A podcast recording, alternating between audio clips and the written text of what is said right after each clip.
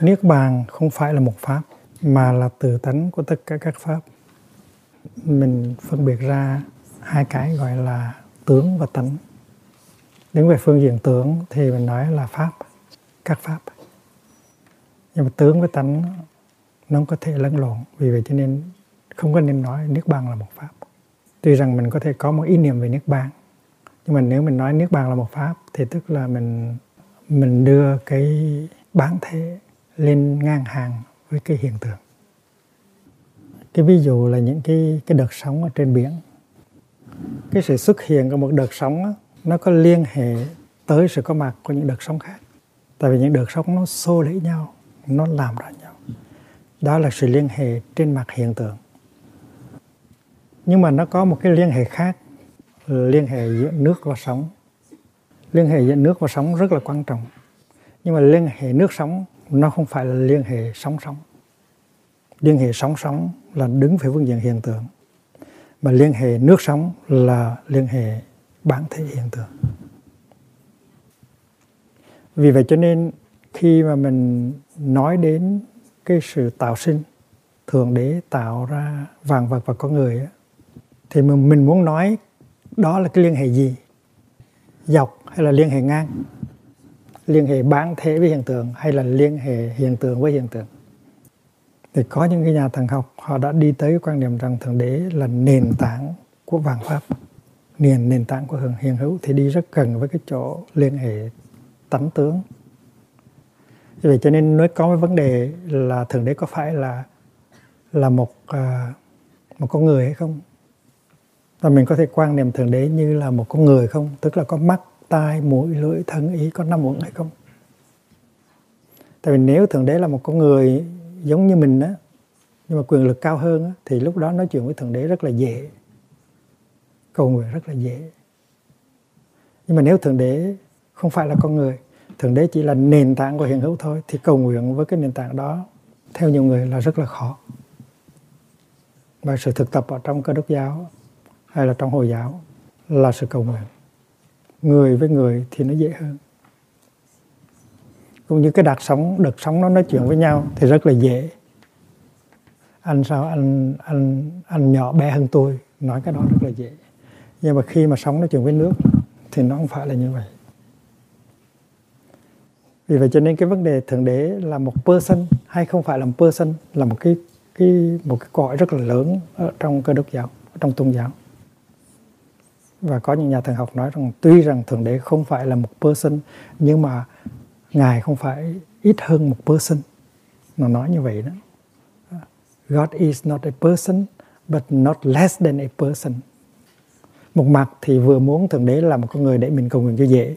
Một mặt thì thấy con người nó nằm trên cái bình diện hiện tượng, nó chưa phải là cái cái bản chất, cái cái bản thể riêng tôi thì tôi thấy rằng là mình có thể nói chuyện với, tôi có thể nói chuyện với trăng sao được. Có thể nói chuyện với với đất được, với nước được, với quá khứ, với tương lai. Mình nói chuyện được chứ tại sao không nói chuyện được? Mình nói chuyện được. Mình có thể nói chuyện với niết bàn được. Mình nói chuyện với bản thể được. Nói chuyện với niết bàn được. Và niết bàn không cần phải mang hình thức một con người, là mang hình thức một ngôi sao. Nói chuyện được chứ sao không nói chuyện được? Thì tôi nghĩ rằng là những người cơ đốc giáo mà họ đã tu học tới cái trình độ cao thì họ có thể nói chuyện với thượng đế như là thực thể như là niết bàn. Không cần thượng đế phải là một con người họ mới công nhận được. Nếu quý vị là những nhà thần học cơ đốc giáo thì quý vị suy nghĩ đi. Và trong đạo Phật á, trong truyền thống đạo Phật nhất là trong trong duy thức học duy biểu học nó có cái nguyên tắc gọi là tánh tướng biệt quan tức là khi mình nghiên cứu về tánh và tướng, mình phải phân biệt hai cái, mình đừng có lẫn lộn hai cái. Đừng có để thượng đế đứng ngang hàng với con người. Thượng đế là cái nền tảng ở dưới. Trong đạo phật nó rất là dễ, tại vì đức thế tôn, phật Thích Ca là con người, thành không có vấn đề. Còn niết bàn là cái bản thể chung của tất cả, là cái nền tảng chung của tất cả thì đức thích ca cũng vậy, mình cũng vậy. Đều có từ tánh của niết bàn. Đều có phật tánh, đều có từ tánh niết bàn cả, cho nên hoàn toàn bình đẳng. Trong đạo phật, mình nói tới đạo lý dương khởi. Cái này nương vào cái kia mà có. Trên cái bình diện các hiện tượng. Nhưng mà cũng nói tới cái liên hệ bản thể về hiện tượng. Cho nên mới nói rằng là chân như dương khởi. Tức là các pháp, nó từ chân như mà nó biểu hiện lên cũng nhân giống như là tất cả các đợt sống là đều từ nước mà bị bị hưởng ra. Thì đó là một cái loại duyên khởi. Nhưng mà cái duyên khởi này là duyên khởi chiều dọc, không phải là duyên khởi chiều ngang. Là a là gia duyên khởi, pháp giới duyên khởi. Và mình có thể nói tới niết bàn duyên khởi cũng được, tại vì niết bàn là cái vô vi, là cái không sinh, không diệt, không có, không không không tới, không đi.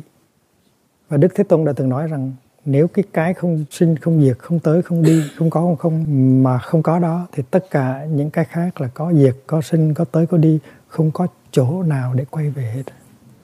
Vì vậy cho nên nó có cái chân như dương khởi là niết bàn dương khởi. Nhưng mà đó là dương khởi theo chiều dọc không phải là dương khởi theo chiều ngang. Và trong kinh uh, Udana nó có một cái đoàn nói về niết bàn rất là hay. Nguyên văn là tiếng Pali có một cái không có sinh. Có một cái không phải là từ không mà trở thành có. Có một cái không có được tạo tác. Có một cái không có bị điều kiện hóa. Nếu mà cái không sinh, không từ không trở thành có, cái không tạo tác, cái không điều kiện đó, nếu cái đó mà không có, thì sẽ không có đường thoát cho tất cả những cái mà có sinh, mà từ không trở thành có có được tạo tác và có điều kiện hóa.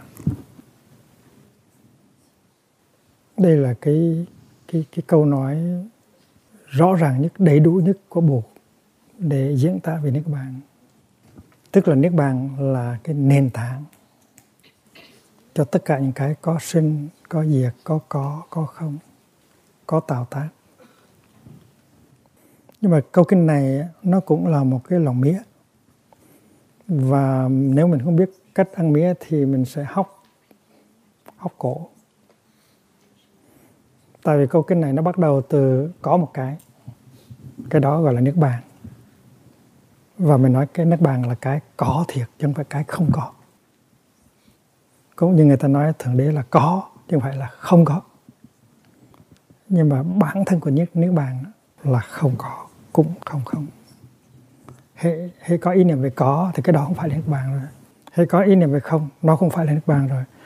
Cái bạ mía, mình không nhả ra được nếu mình bị kẹt vào có nước bàn hay là không có nước bàn là một câu hỏi rất là buồn cười. Tại vì từ thân của nước bàn là không có, cũng không không. Và nói là nước bàn có thì nó trật quá đi. Nói nước bàn không thì nó đã trật rồi. Nói nước bàn là có, nó cũng trật nữa. Tại vì nước bàn là cái tự tánh không có, cũng không không. Không sinh, cũng không diệt nó chìa khóa là chỗ đó. Và chính buộc cũng phải sử dụng những cái ý niệm, những danh từ. Nhưng mà nếu mình là những người học trò giỏi thì mình không có bị kẹt vào những danh từ đó. Và ngài luôn luôn nhắc rằng, giáo lý của ta là chiếc bè để chở người qua sông. Đừng có kẹt vào chiếc bè. Niết bàn là cái từ thế không có, không không. Vậy mà mình nói niết bàn có là nó ngược lại với cái niết bàn rồi và nước bằng không nó cũng ngược lại với nước bằng rồi. Thì trong thiền thần học cơ đốc giáo cũng vậy thôi. Thượng đế là có hay là không? Nếu thượng đế là có thì đó chưa phải là thượng đế. Thượng đế không thì không phải là thượng đế đã đành rồi nhưng mà thượng đế là có cũng không phải là thượng đế. Mà cái này chỉ có thể giải quyết được trên cái cơ bản à, tướng và tánh thôi. Đứng về phương diện tướng thì nó có nó không được. Nhưng mà đứng về phương diện tánh những cái ý niệm có không còn mất ta người trước sau, đều tan biến hết. Vì vậy cho nên niết bàn có thể gọi là sự dập tắt của tất cả các ý niệm. Và sau này các tổ nói rất là rõ và cũng lấy từ trong kinh. Không sinh cũng không diệt, không thường cũng không đoạn, không một cũng không khác, không đi cũng không tới đó là giáo lý của trung luận. Mà giáo lý trung luận nó có sẵn ở trong trong giáo lý nguyên thủy, bắc tông cũng như nam tông.